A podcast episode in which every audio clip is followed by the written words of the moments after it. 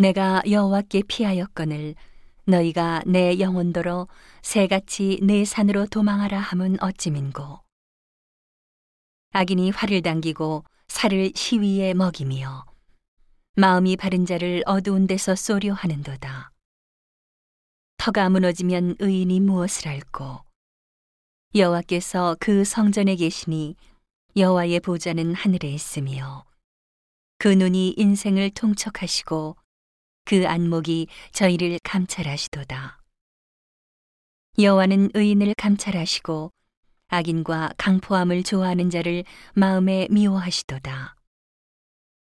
악인에게 그물을 내려치시리니 불과 유황과 태우는 바람이 저희 잔의 소득이 되리로다. 여호와는 의로우사 의로운 일을 좋아하시나니 정직한 자는 그 얼굴을 배우리로다.